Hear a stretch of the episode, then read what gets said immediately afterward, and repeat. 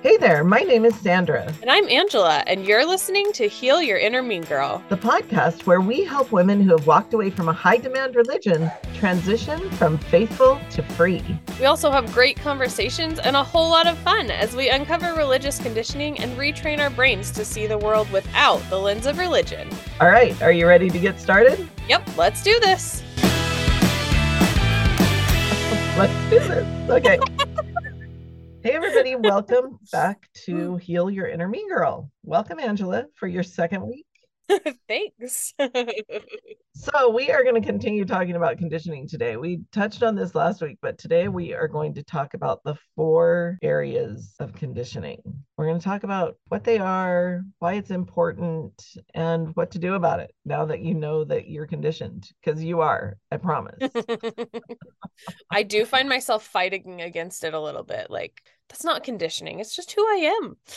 I mean, the thing is, is that our conditioning does make up who we are. True. because most of who we are and what we choose every day is actually determined by the things that we've learned in our past, which is our conditioning. Yeah. But I think that it's important to just recognize that, you know, if you're here listening to this podcast, then you're here for a reason.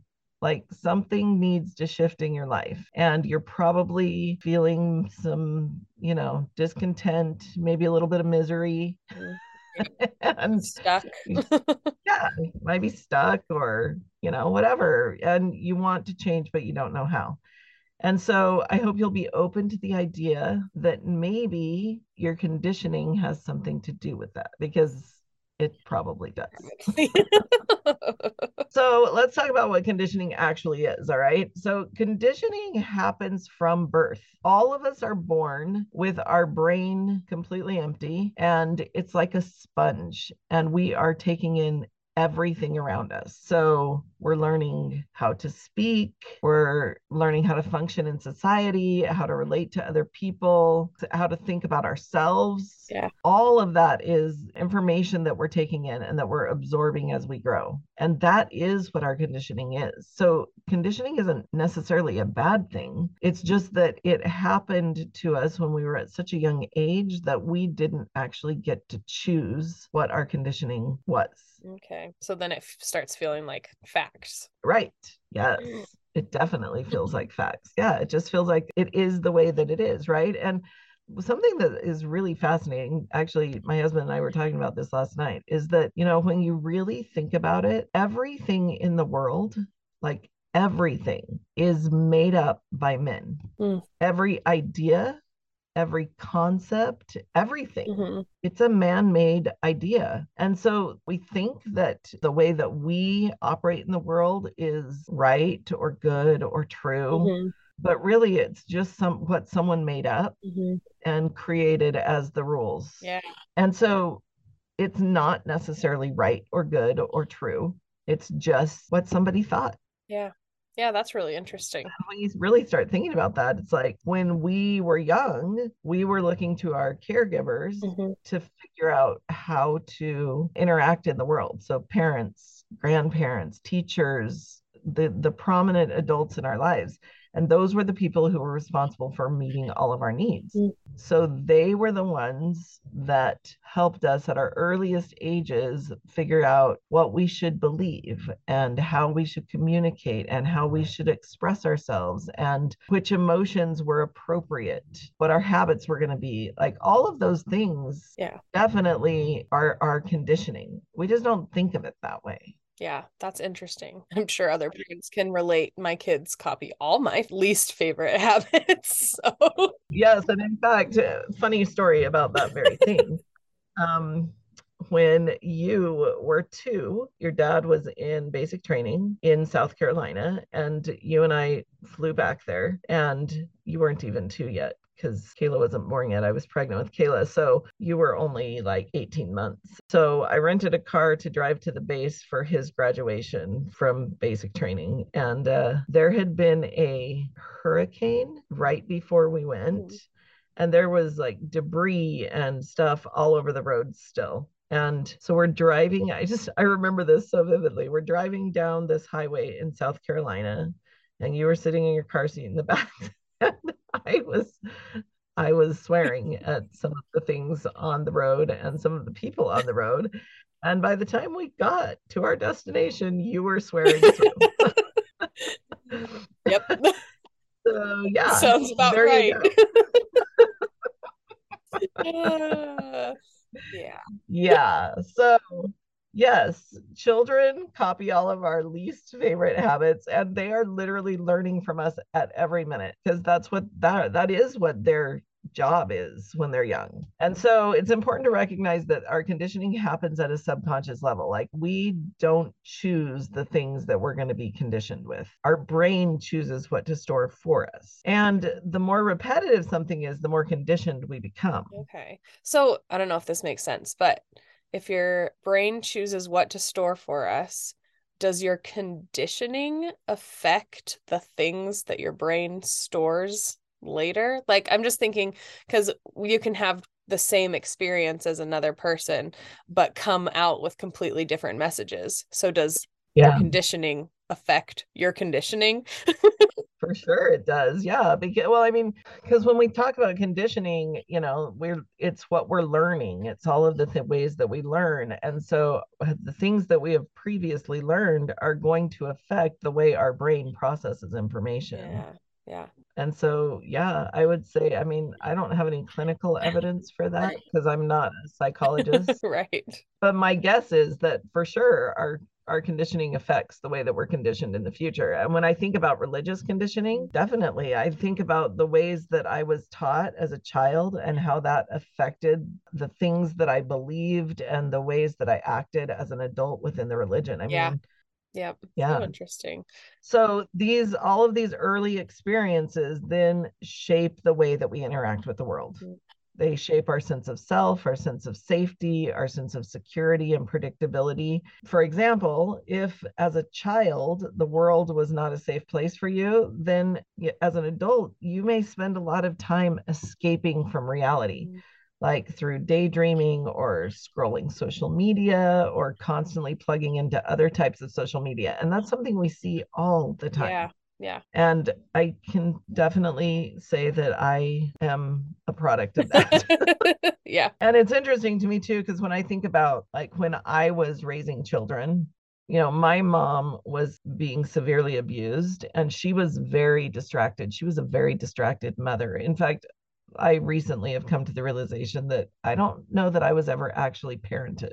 But then whenever I became a mother, I was a very distracted mother. Mm-hmm. And I had never really thought about like it kind of bothered me whenever you guys were growing up because I knew that I was very distracted and I escaped all the time. Like in my thoughts, I escaped all the time. Yeah. But it's re- only occurred to me as I've been studying conditioning that like I was literally following the example that I had had. I was conditioned on how to be a parent, how to be a mother. That's so interesting. It's, yeah. It's fascinating to think about because I think about how I am as a mom and the super involved down on the floor playing constant attention piece of it. I mean, I know that most moms feel overwhelmed by a lot of that, but for me, like it just feels totally I'm like, get down on the floor and play. I don't know, that just doesn't you never got down on the floor and played. I mean, that was that's just not how I learned to be a mom. So it's so it's fascinating to hear that that's how grandma was too.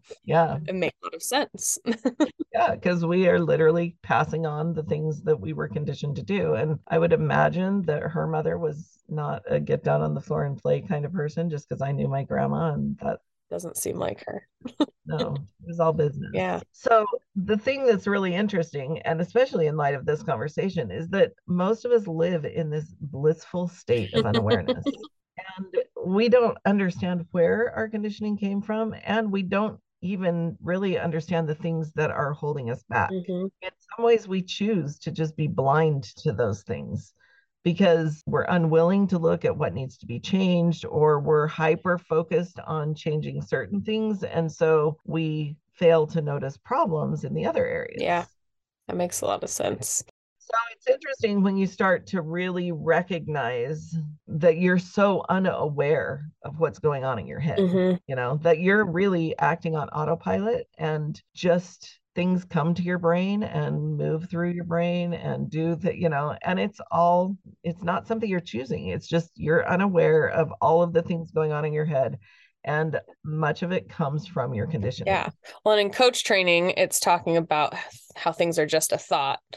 And talking about this, it's like all of these are just thoughts. And when I've been doing the thought downloads and seeing all of the thoughts, and one of the things she says to do is after the thoughts seem to stop coming, to just sit and wait until you start noticing them again. And it has been eye opening to see what thoughts are actually there when I sit and listen for a few minutes, things that I had no idea were going through my head. And so that's it's with what we're talking about. It's like, I've been blind to all of these things going through my head and I've just started. I've been doing this for a week, 2 weeks, you know.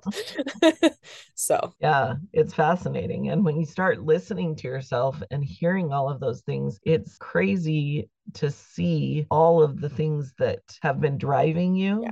that you didn't even know were there. Yeah. Yeah. Exactly. So when we finally wake up and decide that we're going to be empowered and change our lives, then we're able to create new and healthy habits. We become more aware of what's going on on in our bodies. Like we connect to our bodies. Yeah. Some of us for the first time in our lives. Yeah. And we're able to develop self compassion for ourselves and for the patterns that we've lived by. And then that allows us to clearly define what we want to carry into the future. Mm-hmm. And so it's like this whole journey of awakening. I remember when I was really first going through this was while I was going through counseling and my counselor used to say I would I would sometimes get frustrated with my husband because he wasn't on the same page as me and she would be like he just hasn't woken up yet. You have time. And I think that's so true. Like sometimes we get frustrated with people who don't see things that we see mm. But the truth is they are just they haven't woken up to their conditioning. Yeah. and they're not being annoying or frustrating or whatever because they want to be. It's just how they were conditioned to be and they don't know any different. Yeah that's that's uh, good thoughts. I just am thinking about some stuff that my husband and I have been talking about lately and the frustration that I've been feeling about that exact thing. Because I'm waking up to all of these things, especially with going through the training now, the coach training, and uh, he hasn't seen it yet. And it's interesting acknowledging that and yeah. give it time. Allow him to wake yes. up. It's going to be because the journey of awakening is different for every one of yeah. us. And it has to start with awareness. You know, we have to become aware that the conditioning even exists, you know, that how it's affecting you today in your life. Yeah. And so that's what we're going to talk about today. Understanding conditioning and how it affects you is everything in the beginning of this journey. Yeah, that is interesting. Well, it's interesting. So in psychology, they talk about clinical significance, which it's a little different because this isn't psychiatry but one of the things that they say is the thing that's important about the problem is that the problem is affecting you. So you have all of these different things that you have to all of these different points that you have to meet in order to get a diagnosis. And one of them is that it has to be significantly affecting you in order for it to be right. so. Yeah and so that's the thing. Looking at your conditioning and understanding how it is affecting you and recognizing that like not all conditioning is bad. I think I've said that before, but I'm going to say it again because because our conditioning really does make up who we are. Mm-hmm. And that's not a bad thing. It's just that now we're adults. And so we get to wake up and choose the things that we want to have running our lives. Mm, yeah. And so that's the type of affecting that I'm talking about because as a coach, like I'm not going to give you a diagnosis and that's not my job because I'm not the expert in your life. You are the expert in your life. Mm-hmm. And so you get to look at your life and say, you know, these are things that I don't really like about myself or about the way that things are happening. And then uncover what might be going on underneath that so that you can figure out what the conditioning is and what you need to change. Yeah. So, welcome to adulthood. you get to choose. that is so exciting. All right, so let's talk about the four areas of conditioning. The first area is religious conditioning. And if you're here listening to this podcast, my guess is you have some religious conditioning because that's what this yes. is all about. So, religious conditioning is the after effect of the doctrines and culture of religion. And if you've ever been part of a church, then I'm pretty sure you have religious conditioning. And if you were a member of a high demand religion, then you probably have a lot of religious conditioning and it probably reaches into areas of your life that you haven't even recognized at this yeah. point. So, some examples of religious conditioning are things like purity culture. That's yeah. a big one. Yeah. And another one, this is probably one of the ones that is the biggest for me, is the glorification of suffering. And I think it's something that I have actually just become aware of recently. But I find it so interesting that within religion, suffering is worn like a badge of honor. Yeah. Like if I am suffering, then somehow I am more righteous.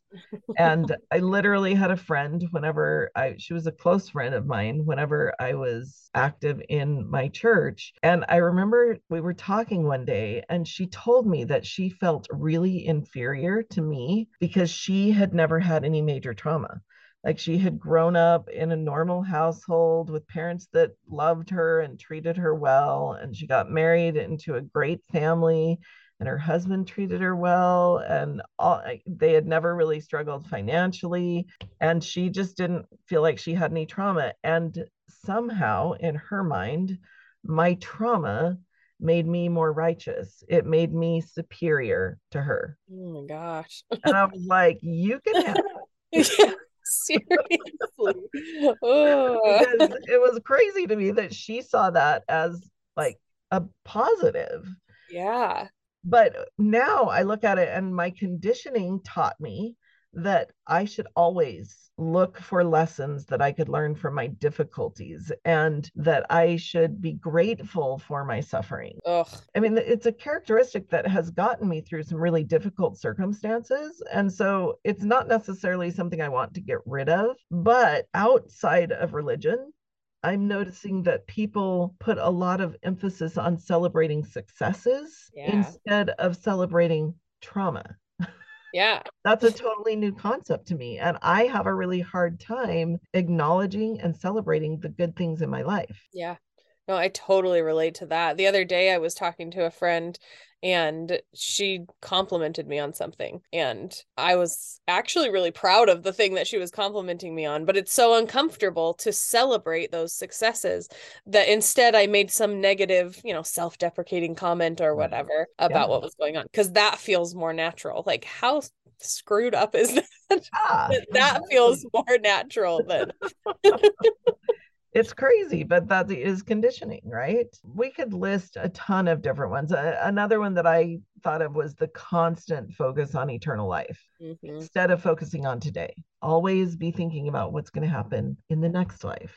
Yeah. Yeah. You don't need to worry about anything that's happening now because we always have the next life. Yeah. And it's endure to the end because then you'll have the glory and the happiness. Yeah it's crazy. That's another one that I've been thinking of lately is the high expectations that are put on kids, mm. like them having to get baptized when they're eight and make such a huge life decision to join this religion, a very you know a high demand religion that they have no understanding.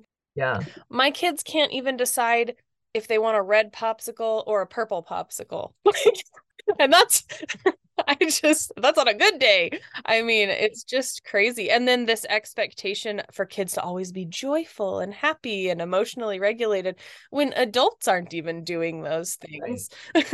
and we're just yeah. expecting I mean, I don't know. I just have noticed lately like my kids are getting older and Ellie will be 6 and James just turned 4 and I'm like, "Oh, you guys are so old."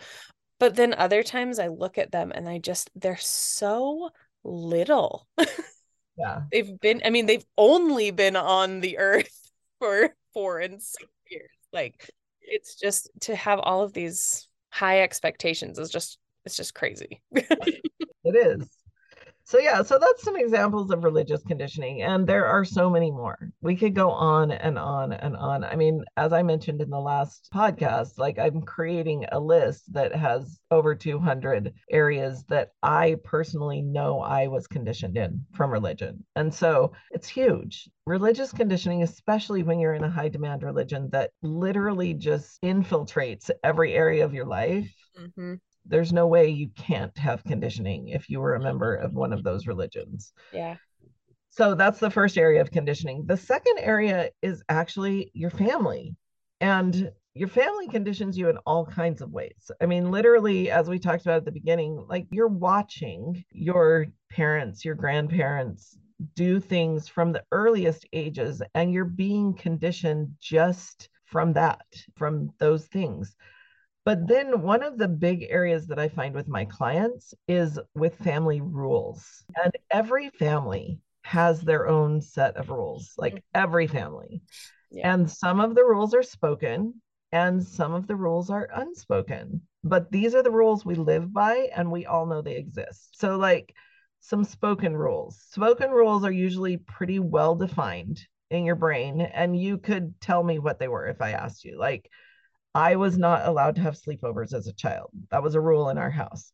I was not allowed to drink caffeine. You know, there was no caffeine in our house, no Coke, no nothing. I remember I loved Mountain Dew and I sneak it because I was not allowed. You loved Mountain Dew. I don't know why I would not picture you loving Mountain Dew. I don't think I've ever seen you drink Mountain Dew yeah. ever in my entire life. Well, you did see me drink it when you were young. You just don't remember. But I actually I worked a job whenever you were really little. It was a nighttime job that I was a night watch for a school for teenage girls who were like drug ad- drug addicts and stuff like that. And uh, that was how I stayed awake all night. I would literally mm. on my way to work stop and get 64 ounces of Mountain Dew and I would drink it and when I quit that job, I've never touched it again. that makes sense. but other rules, like I know, like I we knew that we always attended church on Sunday. Mm, you had to be yeah. throwing up or worse to not go to church on Sunday.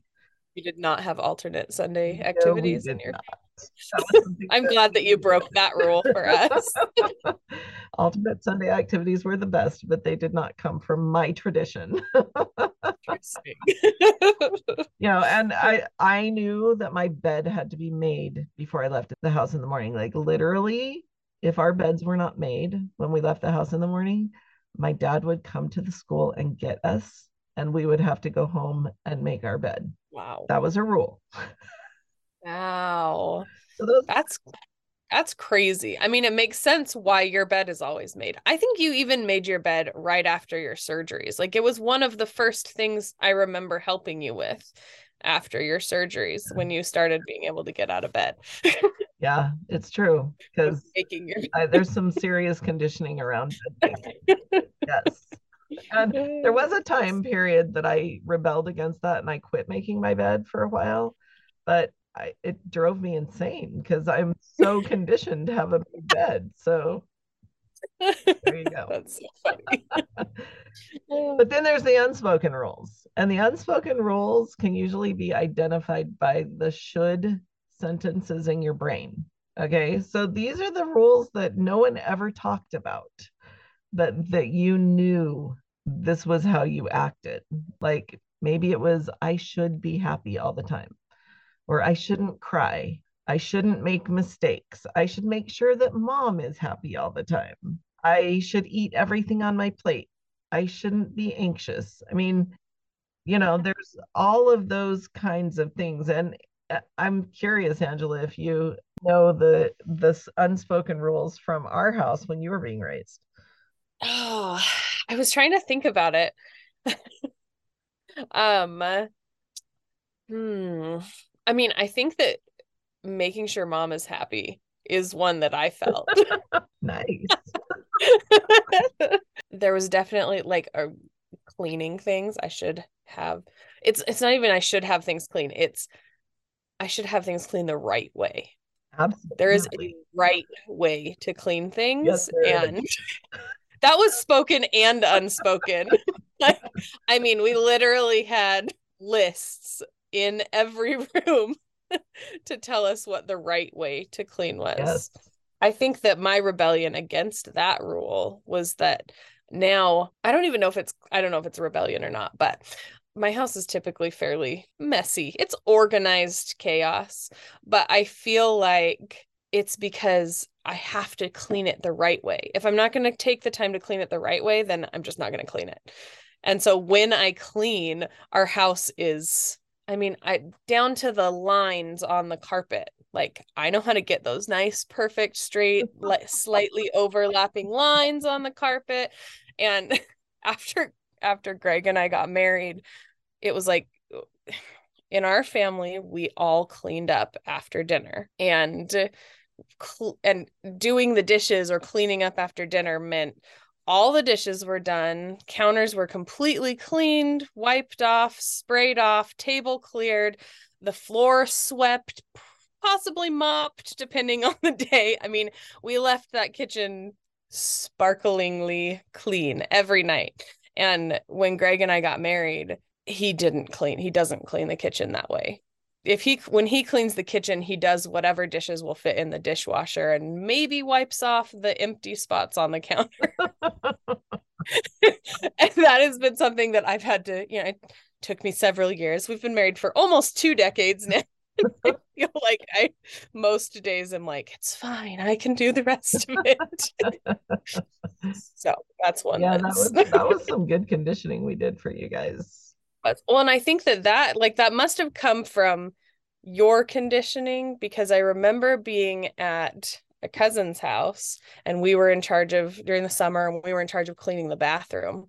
And we're in the bathroom and he's like he's like okay you want to know a secret? I'm like yeah. He's like okay you don't actually have to clean the bathroom. I was like, um, yeah, you do. They're gonna come in and check. And he's like, no, no, no. They're gonna come in and check, but they're gonna check to make sure the mirror is clean and the chrome is polished and the base of the toilet. and he had this list of things. So we focused only on those areas. awesome. And then we were done. he was not wrong. And yes, that did come from my family because we cleaned perfectly in my family. Was, our house was always clean. So yeah, those are great examples. And I think it's really natural that families are conditioned to kind of have the same worldview, the same basic rules for behavior, you know, similar ways of looking at themselves as individuals because when you're raised by two people who are working together, then you're likely going to have a lot of similarities to your siblings. And I think it's interesting that like you have similarities to your cousins too, because that conditioning yeah. from my family was so strong that it bled through into my parenting and my siblings' parenting, apparently. Yeah, so that's kind of family conditioning, right? And again, not all conditioning is bad, and some conditioning is not bad, but maybe you don't want to keep it. And so it's uncovering the conditioning that you were given as a child and then looking at it and deciding if it matches your values and if you want to continue on with that. So yeah. that is family conditioning a little bit. The third area of conditioning is our patriarchal society. So the patriarchy has contributed to all of our conditioning, and particularly the way that gender roles are defined. For most of us, like even if it was never said yeah. we believe that women are the weaker gender right mm-hmm. women are the nurturers and the caregivers women should be meek and mild whereas men on the other hand are seen as stronger and more capable and they're the providers and protectors and they should be aggressive yeah. And although these are very generalized descriptions, you know, they're things that many of us were raised believing. And we could talk about the patriarchal influences specifically for many, many years. Yeah. yep.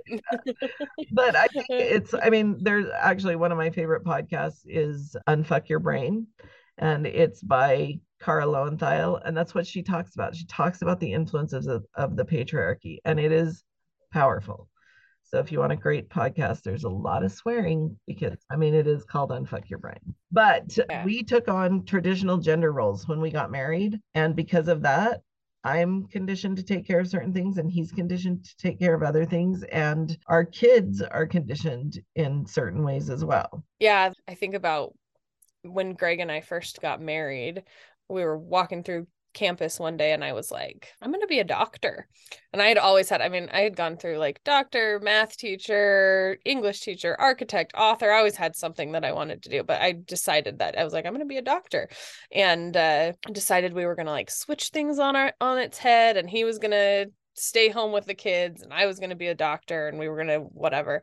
And then it's interesting because there were two things that happened. First, I mean, we woke up and went back to real life the next day and that wasn't what anybody else around us was doing. And then when we told i can't remember if we told you and dad or his parents but it was like well yeah but angela when you have kids you're not going to want to go work.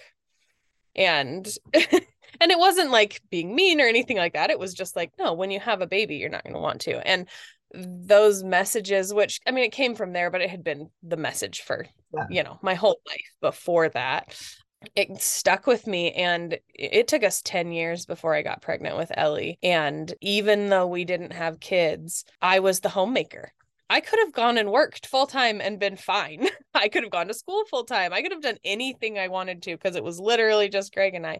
But instead, I stayed home and I cooked and I cleaned and I did part time flexible jobs. It took forever before I even made my education a priority. And then I got my degree right before Ellie was born. And then when she was born, I couldn't see an alternative to staying home with her. That conditioning came back, even though I had had all these plans at that point, we were actually working towards me being a physician's assistant. And as soon as I got pregnant, I changed my degree. I did everything. I couldn't see an alternative. Even though we had had this whole plan of how it was going to work, it was so strong that my role was to be home and take care of her. Yeah.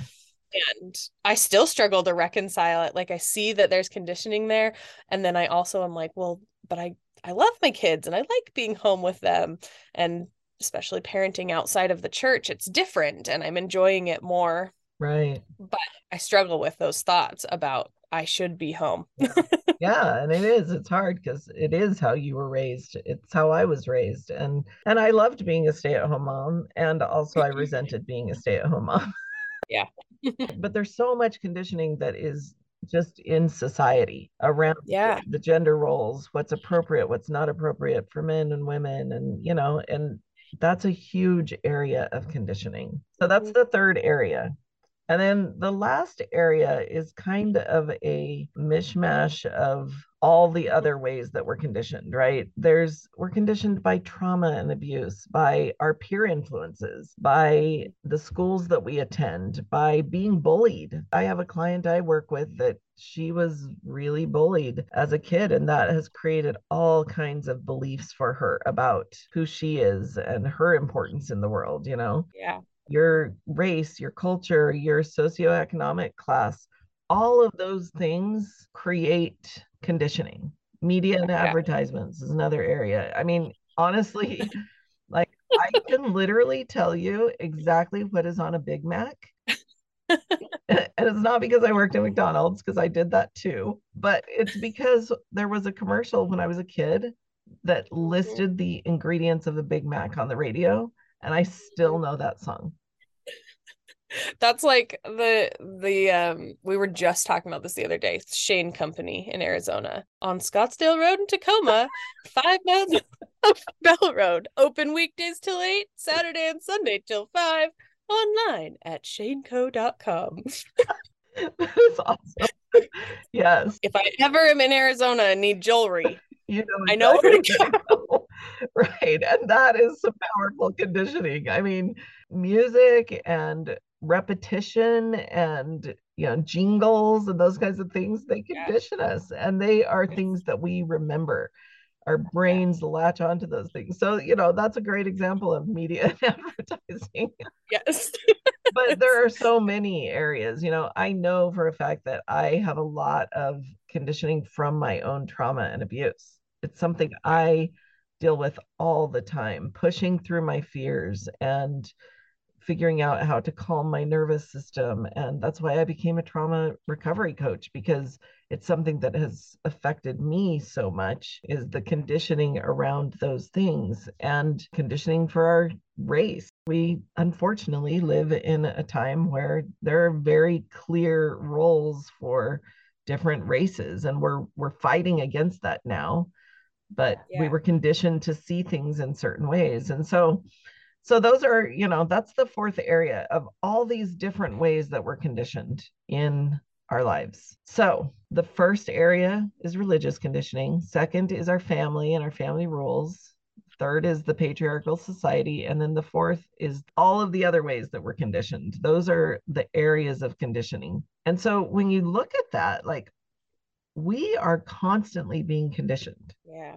our childhood conditioning tends to be the strongest because it took place when our brain was still developing. And so those neural pathways have been around the longest and they were it, they were made when we were the most impressionable. But conditioning happens all the time. And awareness is the first step to undoing your conditioning. You have to know what you were conditioned to do in order to change it. That's just Yeah. that's just how it goes. Or not change it, right? Because since not all conditioning is bad, you can, if you're aware of it, you can choose if you want to keep it. Yeah. If you're not aware from it of it, then you can't make the decision, and making the decision is the whole important piece of it. right exactly. And so i think looking at just looking at all the different ways that we're conditioned not just within religion can help you see you know that not all conditioning is bad right? There's positive conditioning and there's negative conditioning because sometimes when we've just come out of a high demand religion you just want the it's the pendulum swing right? I just want to get rid of everything i was ever taught in that organization because Yeah. you're mad or you see it for the first time in your life and you just don't want anything to do with it. Yeah. Don't tell me what to do with my life. Right. exactly. But the truth is that there's probably a lot of things that you learned inside of religion that are not bad, that you may want to hang on to, but Mhm. you have to be aware of what they are so that you can make that conscious choice. Yeah. Whether or not you want to get rid of all of it, throw it all out, or pick and choose Yeah. what works for you. And Yeah. there's no right or wrong way to do that. There's only your way. You are the one in charge of your life. And so Mhm. you get to choose. Mhm. So, uncovering your conditioning in all of these areas is the first pillar in recovering you, which is my new small group program. We talked about it last week, but it's going to be amazing, guys. It really is. So the the question is, you know, why does this matter? Well, it's because of what I said at the beginning. Most of us are creating our lives based on the values and ideas that were handed to us as children. And we may or may not agree with them, but sometimes we don't even recognize that there are other options because we just are blinded by our own conditioning and we see it as truth when really it's not. So, becoming aware and then undoing your conditioning is the first step in creating the life that you choose to live, which is a whole Yeah. new concept when you're leaving a high demand religion. yes, exactly. you get to choose and you Yes. get to figure out who you were always meant to be. Yeah. And if you want to explore that, if that sounds appealing to you, you can get on the wait list for recovering you. Yes, the link is in the bio, or not the bio, the link is in the show notes for this episode. And if you get on the wait list, you'll actually get a discount for your first month in the program. And you'll get early access to registration so that you can be sure to get in. So I hope that you will come and join us in Recovering You. And that's what we have for you today. Angela, is there anything else that you have to add? I don't think so. Just make sure you like and subscribe, and uh, we'd love to hear from you. So, Yeah, if you head over to Spotify, you can participate in weekly polls and questions that are related to every week's topic. So we'd love to have you interact there. And also, you can join our Facebook group, which is called Faithful to Free on Facebook for women of any religious background who are ready to heal and move on from high demand religion. yeah, we hope to see you there. All right. Thank you for being here, and we will see you next week. Bye. Bye.